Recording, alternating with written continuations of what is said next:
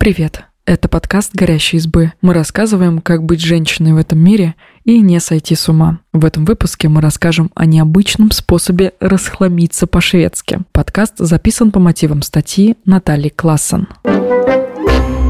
Прежде чем мы начнем, новость. Послушайте новый подкаст «Горящие избы». Он называется «Женщины и все». И с юмором рассказывает обо всем, что волнует современных девушек. Например, почему не выходит начать новую жизнь с понедельника? И какие установки мешают строить карьеру? Слушайте в Apple подкастах, на Яндекс Музыке и других удобных вам платформах. А теперь поехали! Поехали! Дёстеднинг или предсмертная уборка – шведский подход к тотальному расхламлению. Не спешите пугаться названия. Метод уборки подойдет и тем, кто пока не собирается умирать. Разбираемся, в чем его суть и почему иногда полезно прибраться как в последний раз.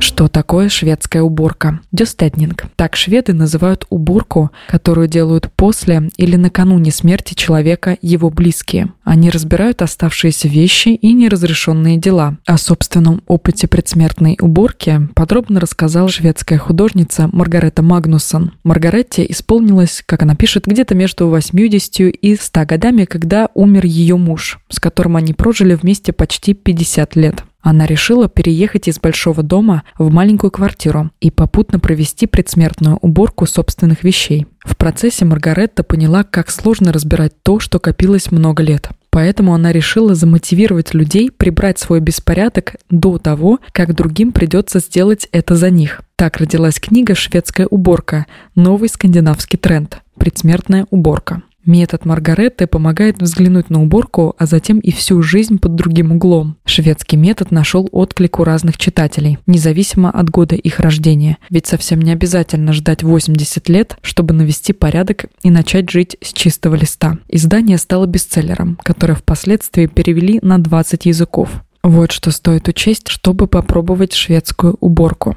Не спешите сделать все за раз. Шведская уборка требует основательного подхода. Представьте, что все ваши вещи – это то, что останется после вас, и кому-то придется с этим разбираться. Мысль пугает но помогает осознать реальный масштаб работы. Запланируйте на уборку достаточно времени. Процесс может занять несколько дней, неделю и даже месяц. Все зависит от количества комнат и предметов в них. Составьте поэтапный план, где уделите разбору каждого пространства несколько часов, а лучше несколько дней. Чем больше времени вы проведете, перебирая старые вещи, тем легче вам будет решить, что стоит оставить, а что нет, пишет Маргарета Магнусон.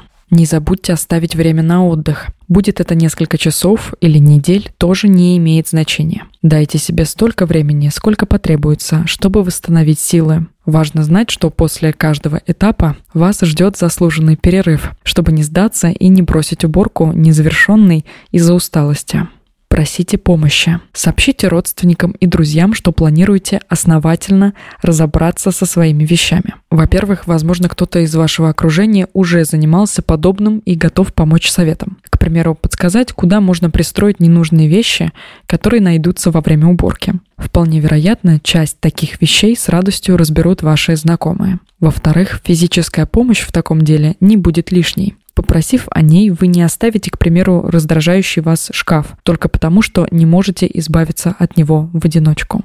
Начните с хранилища ненужных вещей. Из всех помещений для начала лучше выбрать место, где сконцентрирован основной хлам, пространство, куда мы привыкли сваливать вещи, которые мешают. Это могут быть кладовка, шкаф в прихожей или балкон. Запаситесь коробками и пакетами и приступайте. Достаньте абсолютно все предметы, разложите перед собой и оцените. Скорее всего, большинство из них вы уже не захотите использовать, а про некоторые и вовсе не помнили. Маргаретта делает вывод, что эти предметы лишние в вашем доме и в вашей жизни. Предложите их родственникам и друзьям или продайте.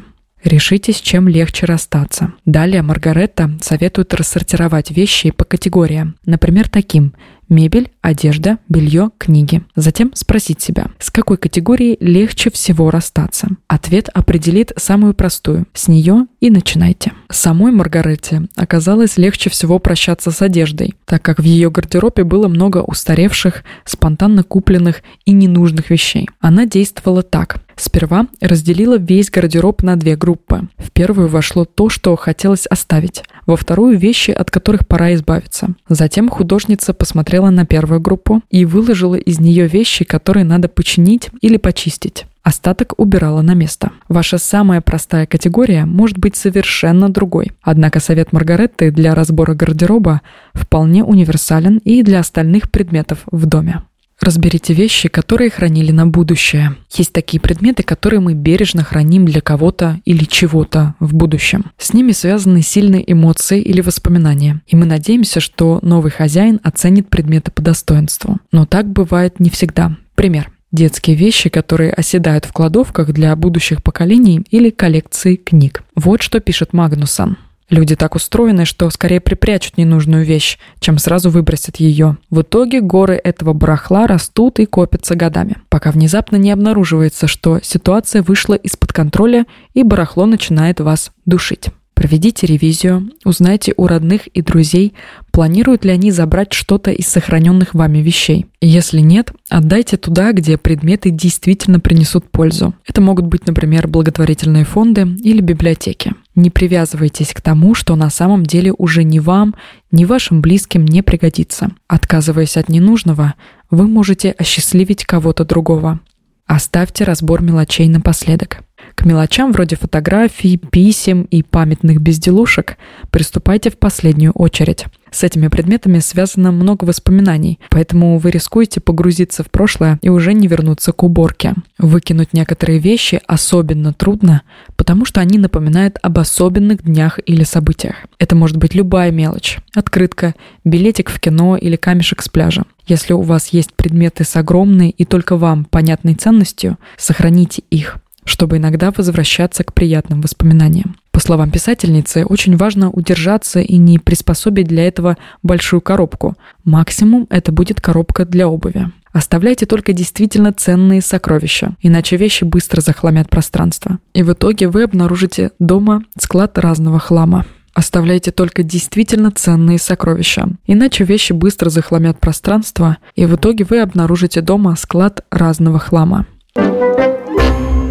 Чтобы снова не обрасти ненужным, одной шведской уборки недостаточно. Перечисляем несколько советов из книги, которые помогут облегчить этот процесс. Найдите для каждой мелочи свое место. Ключи, перчатки, очки и другие мелкие вещи постоянно мигрируют в пределах дома, а в нужный момент теряются. Для них необходимо определить свои места для хранения. К примеру, в прихожей можно повесить крючки для ключей и поставить корзины для перчаток, шарфов и шапок. Если у вас большая семья, быстро всех переучить не получится. Попробуйте сделать так. Во время еженедельной уборки держите при себе пакет и складывайте в него то, что опять расползлось по всему пространству. Затем отдайте содержимое пакета домочадцам, чтобы они самостоятельно разложили свои вещи. Со временем все привыкнут, что даже у самой небольшой безделушки есть свое место. Храните однотипные предметы вместе. Если вы не планируете собирать спонтанную коллекцию неожиданных мелочей, храните однотипные предметы вместе, а не по всему дому. Так у вас не окажется, например, пяти ножей для сыра.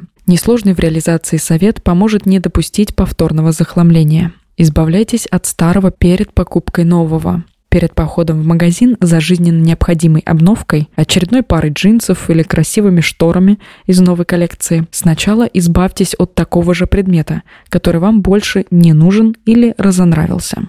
Отказывайтесь от ненужных подарков. Если друзья или родные предлагают что-то, что им больше не нужно, а у вас вряд ли найдется место, лучше честно в этом признаться. Вежливый ответ «спасибо, но мне негде это хранить» поможет избежать появления абсолютно ненужных вещей в ваших доме и жизни. Конечно, если подобную вещь дарят, предположим, на день рождения, стоит подумать, не прозвучит ли такая фраза обидно. Также стоит помнить, то, что вы приняли подарок, не обязывает вас хранить его вечно. Если вещь не нравится или не нужна, найдите, кому отдать ее или продать. В этом нет ничего плохого. Если чувствуете вину, напомните себе еще раз. То, что не нужно вам, может осчастливить кого-то другого. И избавьтесь от лишнего без угрызения совести.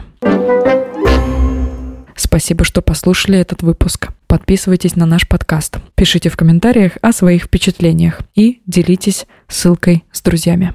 Пока.